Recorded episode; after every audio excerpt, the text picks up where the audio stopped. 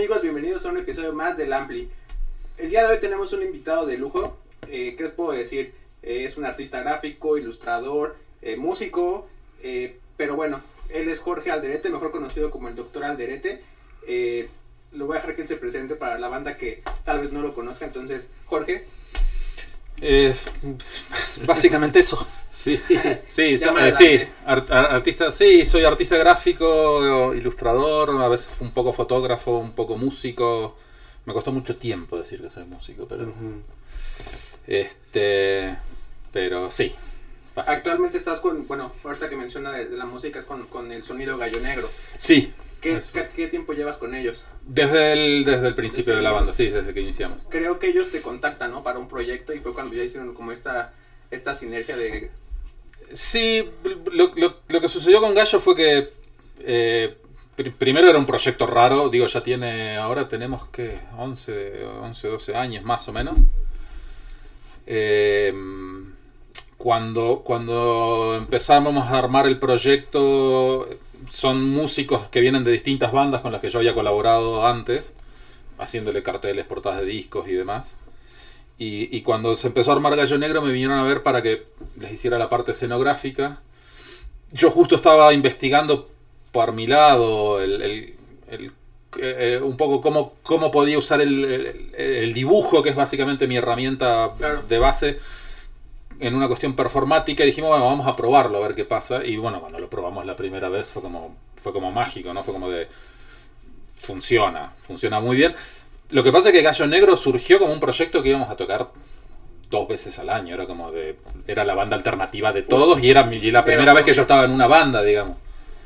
Este, no sabíamos que iba a ser así como, como crecer como creció rápidamente. Digo, entre comillas, entre todas las comillas que le querramos poner, digamos, porque na- finalmente es una banda rara, digo.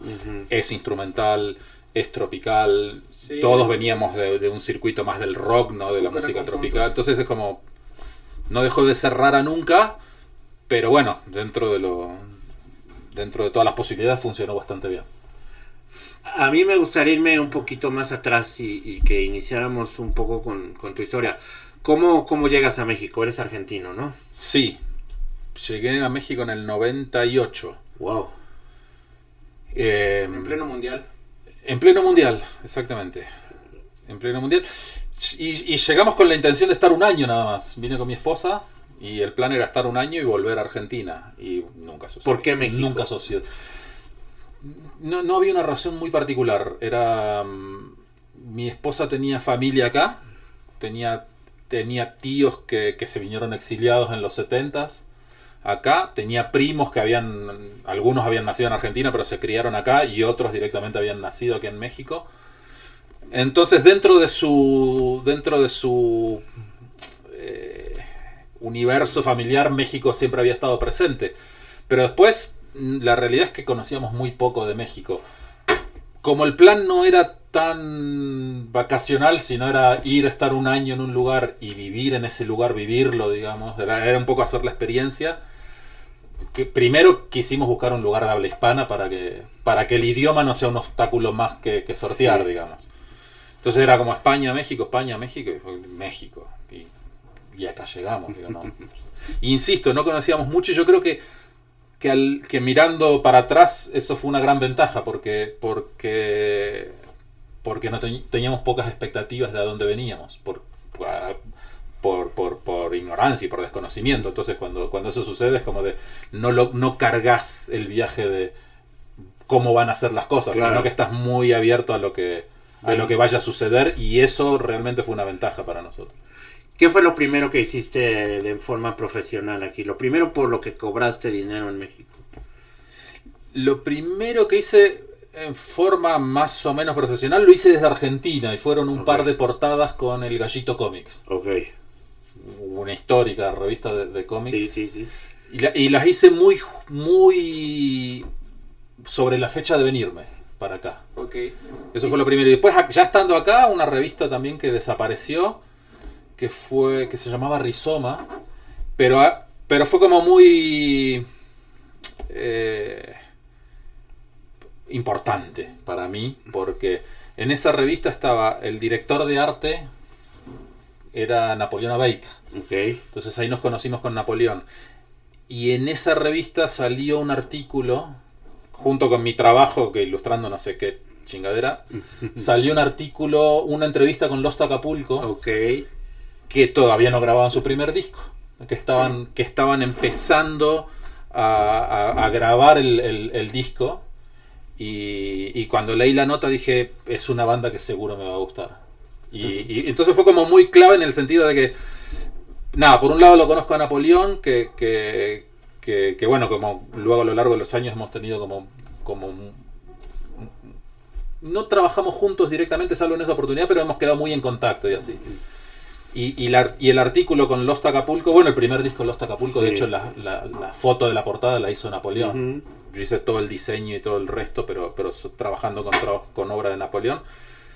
Y después, bueno, conocer a Lost Acapulco, que aparte justo ensayaban ahí a, a cuadra y media de, de mi primer, del primer departamento acá en, en México. Eran super vecinos. ¿Cómo fue ese acercamiento? Literal, pasaste, los viste, los escuchaste o, o cómo? No, no, no. Leí el artículo en la revista y empecé a investigar Ya sobre ello. dónde, cómo y qué, y alguien nos conectó y, y vivíamos juntos. O sea, y, Sí, y de hecho no nos conocimos en el. Era, ellos ensayaban ahí en por la Nápoles. No nos conocimos ahí. Cuando hablé con ellos la primera vez me dijeron, tocamos el fin de semana en el Alicia, nos vemos allá. Y fue la primera vez que fui a la Alicia, a los 20 días de estar en la ciudad. Tocaban Buena ellos, tocaba con el. Era Los Acapulco y el intestino grueso. Buena recepción. Buena forma de adentrarte en la vida de Total. las bandas. Sí. Sí. total. Y era eso, era Los Acapulco, el intestino grueso, la banda de, de- de Miguel Calderón Sí, sí, y, y- y- Bueno, la Alicia que llevaba abierto muy poquito tiempo. Justo. Entonces fueron como muchas. Una suma de coincidencias la que. Y, y creo que también llegaste en un momento bien importante para el, para el movimiento, ¿no? Para el diseño, justo en, en el todo lo del mundial que se hizo de con, con Lance, Lance Wyman, me parece que es este diseñador, que es el que hizo toda...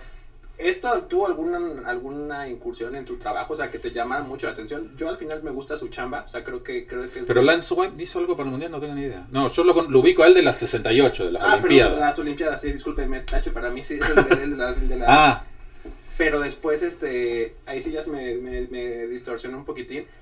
Pero bueno, ahorita hablando de esto, creo que he visto algún par de trabajos, o sea, porque te, te digo esta referencia porque me... ¿Pero de qué mundial hablas? un no, no, no, no fue mundial, Ah. este, yo, la, yo la cagué, o sea, sí, Sí. es el de las, las Olimpiadas. A Lance Wyman lo conocí hace unos años, justo, digo, es un, uno de los míticos, ¿no? Del Claro, diseño. justo. Eh, y eso, hizo toda la gráfica de las Olimpiadas, estuvo involucrado creo que en la imagen del metro, en- Sí, sí, en- sí. bueno, un montón de proyectos acá en la ciudad. Lo conocí hace un par de años por paralelo, ¿no? Otra, otro mundo, el mundo del diseño. Sí, hace, hace unos años hicimos acá en México un congreso de... Es una asociación mundial de diseñadores, la, la ASHI. Eh, es un- una asociación que, que nace en Europa, digamos, la Alianza Gráfica Internacional. Y, y todos los años hacen un encuentro, un congreso, y, se- y todos los miembros de esta asociación, que es una especie de club así súper top del diseño, en distintas ciudades donde hay, donde hay miembros de esa asociación. Yo hace unos años que soy miembro de, de la asociación, y en el que fue 2018 más o menos, se hizo acá en México. Y, y yo hice la imagen para, el, para este encuentro y para el congreso y demás. Y era, y era una imagen, por un lado muy mía y por otro lado muy inspirada en el trabajo de, de Lance Wyman también, digamos. Justo Eh, como como un poco eh, reinterpretándolo de alguna manera, de Sí, una una forma muy lúdica, digamos. Y, y bueno, tuve oportunidad de conocerlo, así que fue muy interesante como el, encuentro ¿En con dónde él. lo- ¿Dónde fue el...? Y él era uno, de- él es miembro de esta asociación, entonces vino. Aquí vino- en- aquí en- Sí, sí, sí, exacto. ¿Y sientes que México obviamente ha influenciado tu trabajo a, a nivel gráfico por pues, pues, nada más por salir a la calle diario? Y, y pero ¿qué es lo que más eh, podrías decir que te ha influenciado de tu día a día de México? Gráficamente o bueno, también de forma vivencial. Yo creo que son muchas cosas. eh, digo, sobre todo, me, acuerdo sobre todo al principio, llegando a México, eh, primero me llamaba muy, mucho la atención todo lo que vernáculo, ¿no? Sí. La gráfica alrededor del mundo de la lucha libre. eh, no, no- nunca lo seguí tanto como deporte, pero sí siempre me acerqué mucho desde el lado visual que tiene todo eso, ¿no? Eh, bueno, conocer todo alrededor de Día de Muertos también. O sea, son, yo creo que son cosas tan tan cercanas y tan lejanas también para, Sí. para, para mí viniendo de, de Argentina. Es como de, sabes que existe Día de Muertos, ¿no? Pero cuando estás acá, lo vivís. Lo. La lucha libre para mí siempre había sido un espectáculo de niños, porque en Argentina en los 70, cuando yo era chico, había lucha libre. Pero era un espectáculo totalmente dirigido a un público infantil.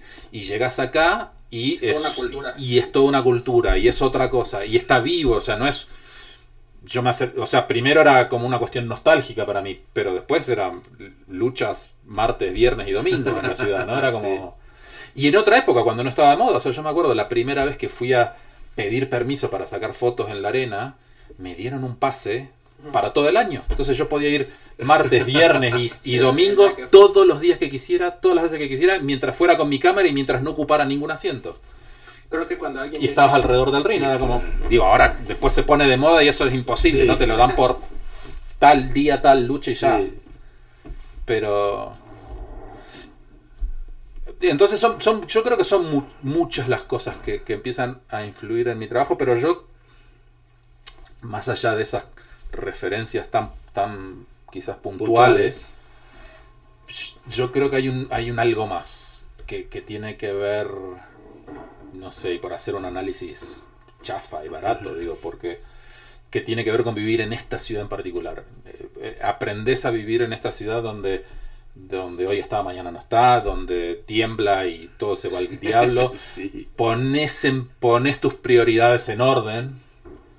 Entonces, yo me relajé mucho con mi trabajo cuando empezás a vivir eso. Cuando pones tus prioridades en orden es como de, está bien, pero el trabajo termina no siendo lo más importante de tu vida. Hay otras cosas que se pueden ir al diablo con, con cualquier terremoto en esta ciudad Sobrevivir. sobrevivir básico, tu familia, no sé, hay un montón de cosas que, que entran a ser prioridad. Y entonces, cuando el trabajo deja de ser mi prioridad, me relajo mucho con él y lo hago mucho mejor. Te divierte más. Me divierto Y es más haciéndolo. totalmente. Entonces, y, y- y creo que eso necesariamente tiene que, que ver con México. Más allá de, ¿sabes? Más allá de la temática concreta de, de- de la chamba. Claro, completamente. Eh, luego viene, bueno, no sé, pasa, pasa tiempo y, y montas este espacio Vértigo. ¿Cuándo, ¿Cuándo montaron Vértigo? Vértigo nació en el 2000, 2009. Ok. Veníamos de, de un proyecto anterior que fue Kong, Ah, cierto, con con con Kike, con Quique y con Cha. con Kike y con Cha y mi esposa, éramos los cuatro. Sí. Eh, quilombo, nos separamos, Sí, ya sabes. claro, bueno. Este, y un año después de que cerramos Kong, abrimos Vértigo. Ok. Y, y nada, empezó con un, como un espacio Siempre en el mismo espacio, ¿no? Aquí en la calle de Colima o primero empezaron Kong era, no te- Kong era en la calle de Colima, pero a unas cuadras de, de distancia de Sí, Vértigo. Ok, pero pero Vértigo siempre estuvo en Colima. Vértigo siempre estuvo en Aquí Colima. en la colonia Roma. Sí, sí, sí. Colima, en el final de la colonia Roma, digamos. Colima casi Cuauhtémoc. Y yo creo que se volvió un referente, o sea, para mucha banda que a lo mejor no nos ve o que a lo mejor está empezando, eh, pues, o sea, yo cuando iba en la, en la universidad, sí me tocó, o sea, sí era como, puse hay exposiciones aquí, está esto, o ya salió este trabajo importante en- dentro del medio y pues era, bueno, pues se hizo en Vértigo y todo. O sea, creo que como que sí tuvieron un, un boom, ¿no? O sea, como que... Sí, de alguna manera, yo creo que. O sea, yo creo que siempre fue un espacio donde nosotros podíamos contar lo que para nosotros era la cultura, digamos. O sea, en general, en general se tiende a meter todo en distintas cajas, ¿no? La música está acá, acá está el cine, Sí. acá está la literatura, acá está el diseño gráfico, acá está la ilustración, incluso cosas que parecen cercanas a veces están en, Muy en en universos paralelos. Y Vértigo, nosotros siempre el espíritu fue, acá sucede de todo, acá, acá hay música, acá hay gráfica, acá hay cine, acá hay literatura, acá hay teatro, acá hay- Y, y, ni siquiera, ni siquiera era un plan de marketing detrás de eso, ¿no? Era como de. Yo siempre lo vivía así, ¿no? O sea, separar la música de lo visual para mí era. Para, sobre todo para mí era ridículo. Claro. Entonces, pero era raro la- ver la reacción cuando, cuando la gente que ubicaba a Vértigo como un espacio de exposiciones y de repente le decíamos, mañana hay un show, toca una banda en Vértigo. Y entonces era como de, ¿cómo toca una banda? Pero es un, pero, y iban y, y- y entonces, o iba el público de la música, del rock, y se encontraba con una exposición, y era como de, conviven naturalmente, no hay... Totalmente. Pero creo que eso fue la quizás lo que marcaba la diferencia en ese momento, que, que no deja de, de parecerme ridículo hoy, ¿eh? O sea, es como de... Pero desde que abrimos hasta que cerramos, y fueron, fue- fue un- fueron 10 años, eh, seguía entrando gente que se paraba en la puerta y decía, ¿qué, ¿de qué es esto? Y era como... Que es vértigo, ¿no? Así como que- ¿Qué Sí. es este espacio? Sí, tal cual, ¿eh? O sea, era como de... Sí, también vivieron ustedes el florecimiento de la colonia Roma, como todo este momento. Digo, ahí estaba el Alicia, que siempre ha sido este espacio contracultural, que, que siempre ha estado ahí, que estaban cerca también ustedes. de- A la vueltita. a la vuelta. Pero también les tocó vivir este florecimiento de o gentrificación, como le dicen ahora, de la colonia Roma, ¿no? Vieron todo ese proceso. ¿Cómo se fue al diablo? Exacto. Todo. Y hablando de cómo se fue al diablo, ¿qué pasó con Vértigo al final, en resumidas cuentas? En resumidas cuentas, eh, llegó la pandemia primero. eh, no veíamos claro para cuándo íbamos a poder. a- o sea, volver a hacer una exposición, volver a meter gente en un espacio cerrado y tal, era como de. eh, improbable que fuera a suceder rápido. Las rentas nos iban a Comer. a comer. Y por otro lado, ya veníamos en un proceso de. Cumplíamos justo 10 años. Abrimos con el HU, H1N1 Ah, sí. y cerramos. 2009, 2009, la exacto. influenza. 2009 y en el 2019 estábamos cumpliendo 10 años y digo, al final es pura numeralia, pero, pero sí estábamos empezando a pensar de, ok, son 10 años, ¿qué vuelta le vamos a dar a esto? Está bien, no sabíamos que la vuelta iba a ser cerrar, porque nos ganó la Sí. pandemia, pero, pero sí veníamos en un proceso de, hay que volver a, volver a repensar todo esto de alguna forma, ¿no?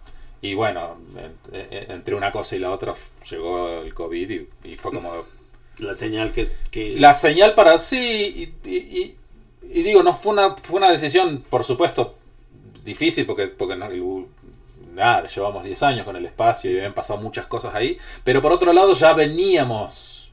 Fue liberador también un Sí, poco. exactamente. Y tienen pensado ahorita a futuro, digo, algo similar, ya que se empieza a ver un poco más claro el panorama en cuanto a reunir gente en un Sí. espacio cerrado. Mira, por ahora, por ahora no sé, no, no lo hemos charlado mucho. Ok. No, digo, al final siempre estamos haciendo cosas, Sí. entonces no, no, no, no No podría decir que no. exact- Sí. Sí, pero tampoco nos quita el sueño, exactamente. Ok, luego viene este libro. Cuéntanos un poco. El año de la rata. Sí. Este acaba de salir aquí en México. eh, y bueno, ju- justo el nombre hace referencia a la- al 2020, al año de la pandemia, al primer año de la pandemia. Y fue un proyecto que nació en la pandemia. No, queri- no, no necesariamente habla de la pandemia, de hecho no habla prácticamente de la pandemia. Pero al final era un momento que, que, que nos estaba atravesando a todos como sociedad. Y, Y, como creadores también. Y, como creadores, tal cual. Y, y el- el- o sea, la única referencia directa quizás a la pandemia es justo el título, que hace referencia a es, al 2020, que es el año de la rata en el, en el horóscopo chino. En el, sí, en el horóscopo chino. Chino. Este, pero después no hablamos directamente de la pandemia en el libro. Y bueno, y surgió, es un proyecto raro. O sea, yo cuando empezó la pandemia yo estaba muy predispuesto a sentarme a ver Netflix. Eh, las dos semanas que iba a durar la pandemia en mi cabeza. Ok. Eh, y pensaba en la última vez que, que habíamos atravesado algo similar y eso, ¿Cómo habían sido dos semanas y ya estamos. No, no- nunca me imaginé los dos años que se nos venían encima. Pero bueno, un día, y, y- y la verdad pensaba que, que, que, eh, era tan hostil todo y que había tanta incertidumbre que, que no me imaginaba que, que pudiera ser un momento inspirador para, para crear. Pero un día me puse a dibujar. Y hice un dibujo y al otro día otro y al otro día hice dos y al otro día... Y, y cuando me... Digo, siempre me pasa, digo, el dibujo termina siendo una especie de terapia para mí. Pero cuando me quise acordar tenía 60, 70 imágenes. Y ahí empezó a tomar sentido todas las. Hacía un dibujo más o menos diario y a veces más de uno. Y los iba guardando siempre en la misma carpeta. Y cuando los empecé a ver todos juntos, uno al lado del otro, había una especie de hilo conductor, había un, había un algo ahí.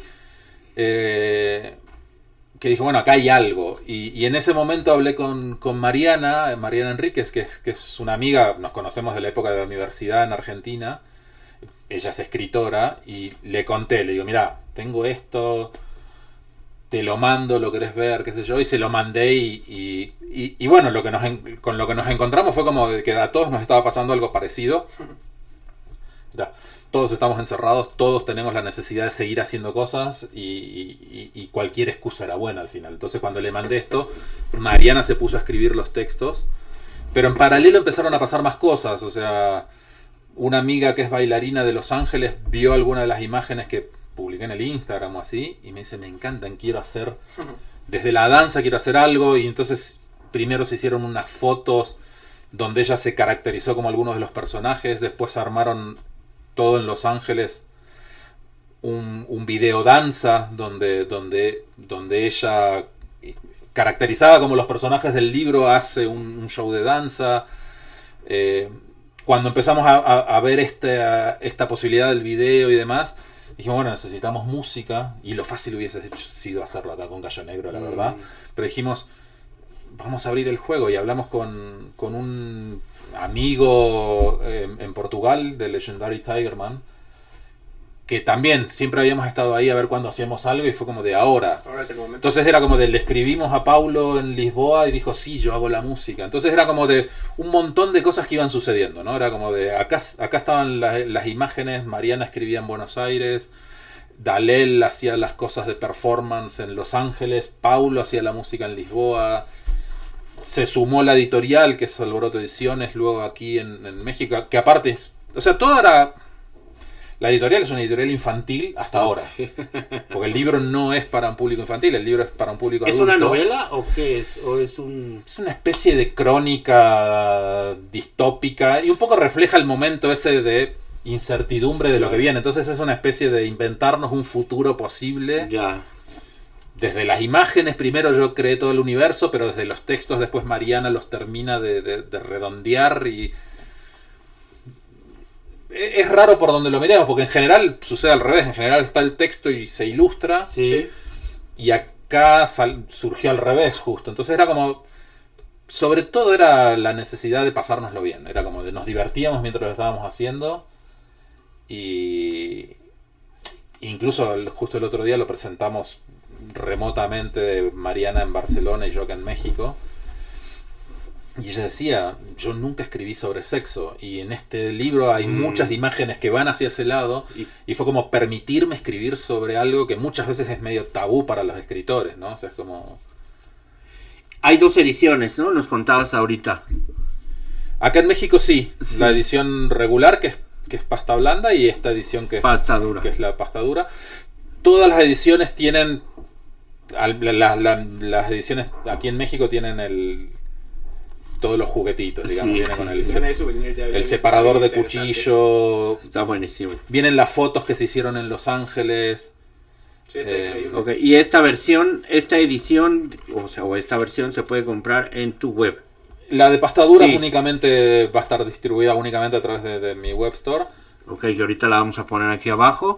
Y, Y la demás en librerías. y, la- y el resto en librerías. Es una La de librería de pasta. confianza. Oye, es bien interesante este, este trabajo, ¿no? Como en conjunto con, con diferentes artistas y, y demás, en cada uno en su, en su ámbito. En este proceso creativo, ¿qué fue lo más difícil? Porque atravesaron la pandemia, todos atravesamos este, este, este pedo, ¿no? Que sí estuvo pues complejo, que nunca esperamos o que todavía seguimos, ¿no? Al final. Pero bueno, las cosas siguen. ¿Qué fue lo más difícil dentro de este proceso creativo? No, yo creo que justo fue un proyecto muy liberador. O sea, muy. Muy. muy horizontal, muy de, de- de dejar que fluya, muy... O sea, yo, por ejemplo, a Mariana yo le mandé las imágenes y salvan cosas muy puntuales, qué sé yo, ahí, digo, pensemos que Mariana está en Buenos Aires y que... Y que hay muchas, muchas referencias que yo uso en la, en la imagen que, que ahora no lo voy a encontrar, seguro. Pero, este, que, que tienen que ver con, con México puntualmente, pero por ejemplo, salvo en, cosas, salvo en cosas muy puntuales, yo no le decía nada de por qué había dibujado lo que había dibujado y qué significaba para mí, sino que era que lo interpretara. Que Salvo, digo, salvo qué sé yo, esto, ¿no? Que, Cabeza de Juárez. cabeza de Juárez. Bueno, le tenía que contar un poco el contexto Sí. porque Sí, es una cosa muy Ni- surreal y bizarra de México. Sí, y ni modo que hable ella de otra cosa Sí, sin claro. mencionar que es la cabeza de Juárez, Sí, ¿no? Era, Y el contexto en donde está y qué es. Y todo. exacto. Sí. pero a partir de, de eso era como de, es esto, y está así, y, está- y entonces le, le- le contaba un poco de, de- de- del barrio y, de, y, bueno, y quién era Juárez, y un poco por arriba, y a partir de eso ella se inventaba la historia. Todo lo que ella debe que- pensado, ¿no? Como, Claro. cabrón, pues, ¿qué es esto? pero salvo cosas así muy puntuales, el- después el resto era muy libre de, de- como de, Sí, bien orgánico. tu interpretación de este... Lo mismo con, con la danza, ¿no? Lo mismo con... el- Digo, siempre me gusta llevar mi profesión hacia lugares que no son los habituales, ¿no? Entonces, estos diálogos con otras disciplinas, me, para mí se me, hace- me, me enriquecen mucho, digamos. Este, mo- moverte del lugar tradicional, ¿no? O sea, qué sé yo, para cualquier ilustrador lo fácil es, trabajas en un medio editorial donde te dan el texto, lo ilustras y, y ahí muere. Claro. Hombre, Y acá estaba. O sea, yo siempre trato de ponerme en otro lugar. Pero, pero siempre hago lo mismo. Digo, como cuando trabajo con las bandas es un poco igual. No. Mm, No me paro en el, el lugar del cliente. Me paro en el lugar de. Con algunas bandas más que con Sí. otras. Pero en el, en el momento que estoy haciendo la portada del disco. Yo me paro en el lugar de soy un integrante más de la banda. Y, y- y mi, mi- y mi misión ahí es la parte visual.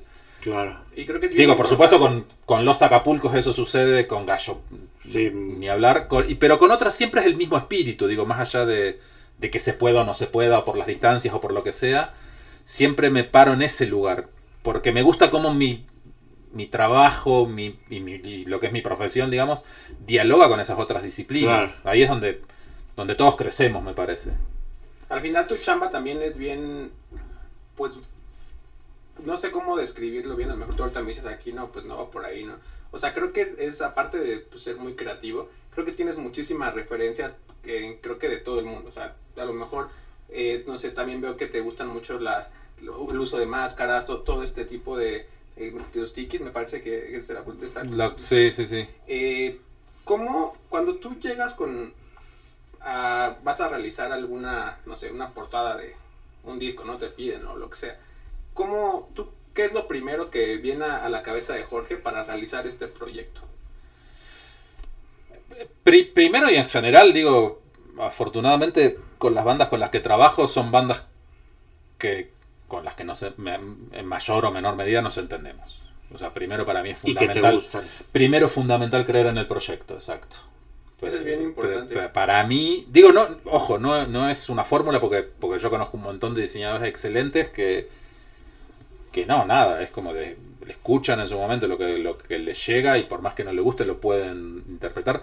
Yo necesito tener una conexión un poco más emocional para, para porque sé que mi trabajo va a funcionar mejor, Claro. que lo voy a poder hacer mejor. Yo necesito esa conexión emocional. Incluso hasta podría ser un, una cosa en contra, es como de... Pero bueno, yo le he buscado la vuelta por ahí, digo, nunca he ido a ofrecer mi trabajo a las disqueras. Siempre trabajo con las bandas. Con, con los músicos yo creo que hablamos un, un idioma que puede ser parecido. Con las disqueras definitivamente me queda claro que no hablamos un idioma parecido. O sea, es... Bueno, hay de disqueras y a disqueras, Sí. por supuesto, pero, pero, pero eh, hablando en el general, digamos, de la industria es... eh, para la disquera un disco es un negocio y para un músico es una pieza de arte. Sí, es su trabajo, su pasión. Entonces yo hablo siempre con el músico y me entiendo mejor con el músico que con una la... conexión más interesante, ¿no? Supongo, por lo que nos dices. Sí. Oye, una... Entonces para mí es fundamental primero creer Claro. que en el proyecto. Y digo, y cuando no, cuando no he creído, cuando he- no tengo ningún problema, en decir, no paso, no puedo con esto. Claro. no, o no es lo mío, o, o- o sencillamente saber que, que no es un género que yo decodifique y que yo entienda, entonces no lo voy a poder traducir en imágenes. Entonces Claro. es como de, hablen con fulano que los entiende perfecto. O sea, Sí, es como claro. de, no nos compliquemos la vida, ¿no? Es como de, Sí, claro. Sí, pues al final creo que, como bien dices, ¿no? Pues no... Bueno, yo soy de la idea también de no, no triangular, o sea, como que ser, ser más directo. Nos dices, ahorita ya nos, nos comenta Jorge de, de todo esto de, de sus proyectos, y, bueno, del libro, todo esto. Pero a ver, cuéntanos un poquito más sobre Jorge. Eh, ¿qué, qué, qué música escucha Jorge Aldrete al, al hacer su trabajo? Depende mucho de los trabajos. Depende mucho de. Depende mucho de los. Digo, cuando estoy trabajando con un disco en particular, escucho ese disco en particular, sí. En general trato que sea la música la que nos marca el, el camino hacia dónde ir. Entonces, cuando trabajo con directamente relacionado con la música, es la música la que. Esa es la que estoy escuchando, digamos. Pero después depende mucho de los proyectos, qué sé yo, digo, y, pienso en un, libro de hace unos años que se llamó Tikea y que es un proyecto alrededor de la cultura en la isla de Pascua. Pues se escuchaba mucha música que tenía que ver con la isla o, o exótica o mucha música. O sea, me, me- me queda clarísimo que la música nutre mucho mi trabajo, entonces Claro. a veces lo fuerzo a eso. Es como de ahora estoy haciendo este proyecto y qué sé yo, con este que hay mucha látex y máscaras y tal, me lo pasé escuchando, no sé, a La Femme de Francia o a eh, Jonathan Brie o ya sabes, viste que toca siempre enmascarado y... Sí, sí. O sea, como que... Ni, siquiera lo hago intencionalmente, ¿eh? es como de que naturalmente es como de si tengo que pensar en una banda sonora para esto es... Bueno, es un poco la música de, de- de este Legendary Tigerman en, en Portugal. Lo que hace él fue una, banda, una de las bandas de sonido del, del proyecto este. Jonathan Brie fue otro. O sea, como de... Yo creo que depende de los proyectos va, va cambiando eso, ¿no? Un poco. Sí, de hecho, eh, como te comentaba Roberto al principio, algo que nosotros queremos aportar y que queremos eh, que sea una parte esencial del programa, pues es que la gente también interactúe y que amplifiquemos su voz, como bien dice el eslogan. Y una de las preguntas, ya vamos a, a pasar a esa parte que nos mandaron para ti, eh, era Hicieron eso. una encuesta. Sí. Por redes sociales. Por redes sociales. Eh, ¿Qué le aporta la música a tu diseño y a la inversa? ¿Qué le aporta el diseño a, a lo que haces musicalmente? Eh, la música a mi, a mi trabajo le aporta un montón. O sea, yo creo que es, que, es fundamental la, la- la inspiración que viene desde, desde lo auditivo, siempre. O sea, por supuesto cuando estoy trabajando, como te decía, cuando estoy trabajando directamente con la música, fundamentalmente, pero, pero en general, trabajos que no necesariamente son están relacionados con el mundo de la música, siempre podría yo creo que con cada proyecto que hago le podría hacer una, una Sí, banda de sonido, digamos, de una, acuerdo. una banda sonora. Entonces eso está siempre presente. Y la otra parte, ¿qué le aporta mi, mi trabajo a la música? No sé, no, lo- no me animaría a decirlo yo. Claro, eso lo tendría que decir eh, un músico, ¿no? Ustedes que, que pueden opinar, déjenlo ahí en los comentarios. ¿Qué, ¿Qué consideran ustedes para que Jorge también lo vea? Y pues ya ahí pueden complementar un poquito. Antes de que digas la otra que, que también tengo que me mandaron. Este, ahorita, ahorita mismo, ¿qué serie o qué película le voló la cabeza a Jorge Aldrete? O sea, que también le haya servido como punto de inspiración para algún trabajo. O bueno, no, igual, no, podemos que sea de todos los tiempos, puede ser también. No, a ver, últimas te digo. Una que me gustó muchísimo, que es... No sé ni el director ni nada, eh, igual, pero... Es nueva. Se, llamó, se llama Vivarium. Vivarium. No sé si la vieron. No. rara, muy rara. Bueno, eh, rara entre comillas, pero sí. Pero el espíritu me gustó mucho. Hay un, hay un espíritu opresivo y medio raro y bizarro y tal. ¿Es, ¿De dónde es la Es, película? es una peli gringa. Gringa. Sí, Vivarium. Está, está en Netflix. Ya. O una que me gustó muchísimo, que fue justito antes de la pandemia y, y que me hizo mucho clic, se llamó Under the, Si- the- Under, Under the Silver Lake. Ok. Ah, esa sí la vi. con no me voy a acordar ahora el director Sí, no, pero ni yo. pero me encantó y a raíz de esa película seguí un poco el trabajo del director que hizo antes que es antes que esa hizo eh, It Follows y brillante, me parecen. O sea, como películas. O sea, lo que me, lo que me, gus- lo que me gusta, creo, de, de estas. De, estas, de estos tres ejemplos, rápido digo, hay muchísimas más, pero estos tres ejemplos que es que no las podrías clasificar fácilmente. Podrías decir, ¿es de terror? Y sí, tienen un costado que puede ser una peli de terror. ¿Es de misterio? Sí, es una peli de misterio. ¿Es una peli costumbrista? Sí, es una peli costumbrista. Es como de... Son, estas, son estos proyectos que...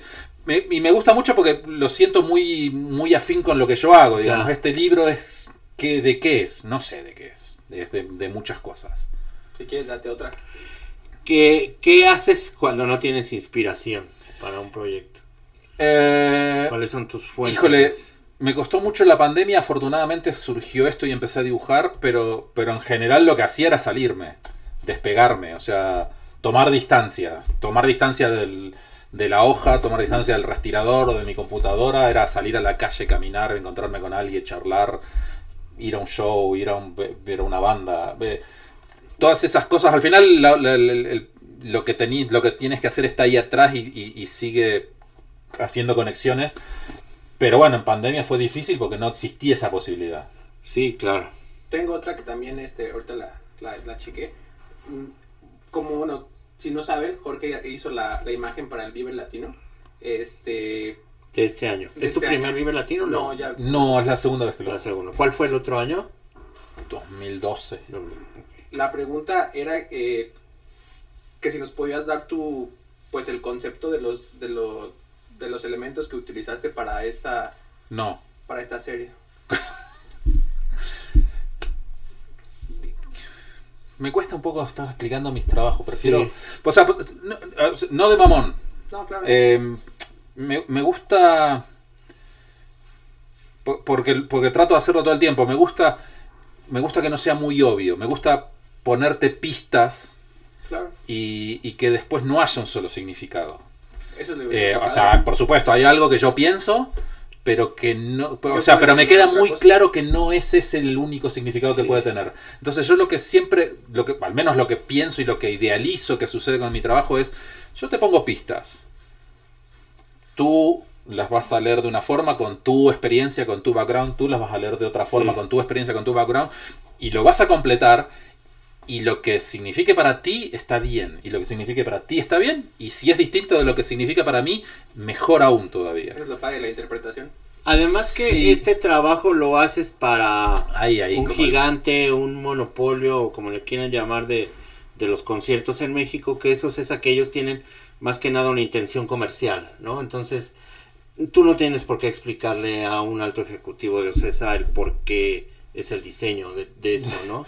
No, o sea, no, y- no- no tienes esa necesidad ni ellos te la piden. Entonces, tú puedes explayar tu trabajo, a ellos visualmente les gusta. Sí, pero afortunadamente el equipo de trabajo del Vive Latino, más allá de que sí, que es, de que es OCESA, que es, un- que es una mega empresa, hay un equipo mínimo al final Sí, con el, con el que se puede charlar mucho más allá de... ok. más allá del negocio que todo eso representa, Sí. pues. Entonces, y, y es muy rescatable, ¿eh? porque, porque digo, son, son estas empresas con las que a, a mí a veces al, al menos me, me da como cosita, es como, Sí, de, "Ay, claro, a ver", claro. es como, pero es como cuando Sí, me llamaron los, lo digo también. es como cuando me llamaron los Cadillacs la primera vez, fue como de, sí, buenísimo, son los Cadillacs, y después dije, ay, voy a tener que lidiar con la disquera, con el management, con, ¿sabes? Con la, con la multinacional que hay alrededor. Pero afortunadamente me, dan el espacio. Ahí es cuando. Ahí es cuando. con los Cadillac en particular, cuando aprendí como ellos no me presentaron ante su disquera y ante todo su. Trabajé directo con ellos. Y ellos dijeron: Él es el artista que va a hacer el disco, no el diseñador gráfico. Y, Claro. Hay una y- diferencia. para mí no. Pero, pero para alguien de una multinacional, Sí. sí. De, de diseño, Claro. de política y de fútbol, todos tienen una opinión Opinamos. o quieren opinar. Sí. De arte no. Justo. Y de arte es como de, ah, es arte. ¿Ya sabes? Y parado en ese lugar, nadie te dice nada al final. Claro. Eh, Entonces llega un punto de comodidad para mí que es como de, ok, ahora es arte. O llámenlo como quieran, pero... Que está bien, digo, al final es, es como encontrar la forma para que todos trabajemos y todos llevemos adelante un proyecto de la mejor manera, ¿no? Con Café Tacuba fue igual. Con Café Tacuba fue igual, fue un poco... Bueno, también era un, eh, fue un disco que ellos estaban trabajando de forma independiente y... El sencillo, ¿no? Fue Fue Futuro. Aquí Fue tiene- futuro, sí. Sí, sí. Por si no lo han, no lo Sí. han visto, es este. Igual lo tenemos aquí justo para. Pero fue hablar directamente con ellos, con, con Rubén, Sí, con... No, era como... Más directo, o sea, no. Más directo, como dices. Sí, sí, sí. Es que, eh, insisto, o sea, hablamos lenguajes parecidos al final, ¿no? Es como... Bueno, y esta, esta, si quieres no la contestes, pero la hizo, la hizo la gente. ¿Hay alguna banda con la que te gustaría trabajar y aún no lo haces?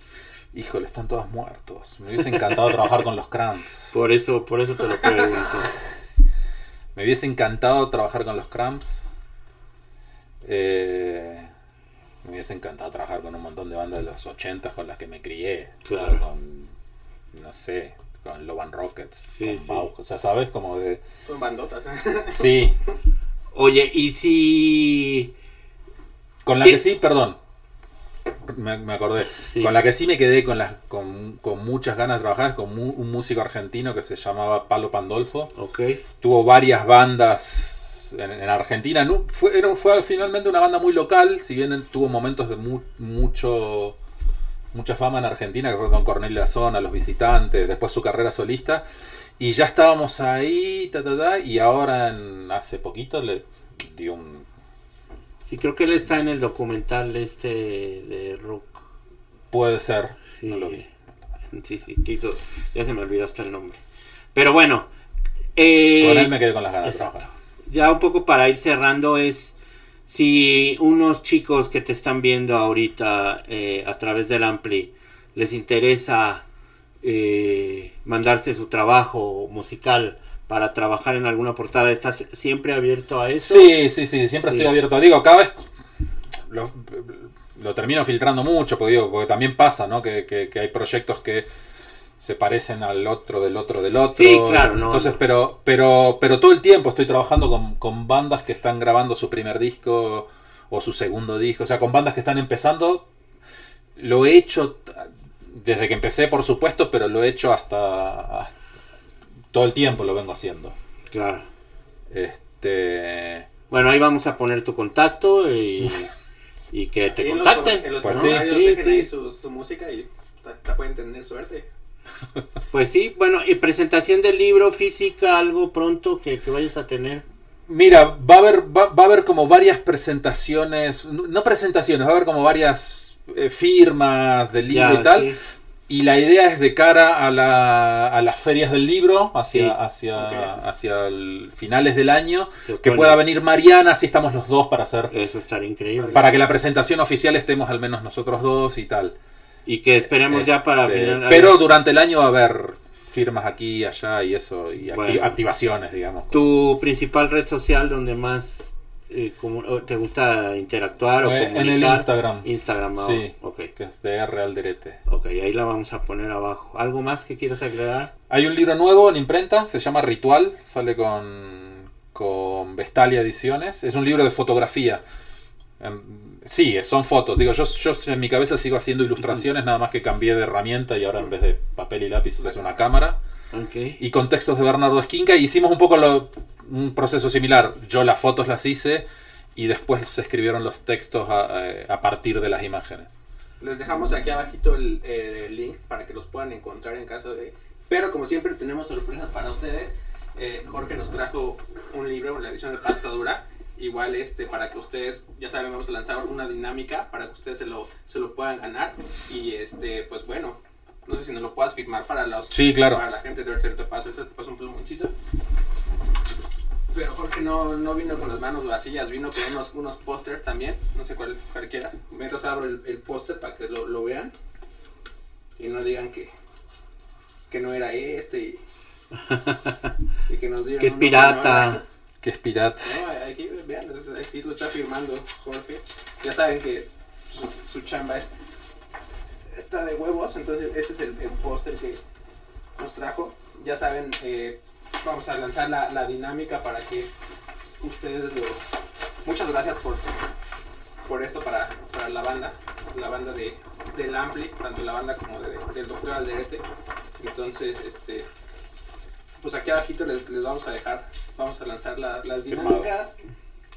Eh, no sé si tienes algo más que... No, que nada más. Nos vemos en la próxima. Gracias, Jorge. No, gracias a Un ustedes.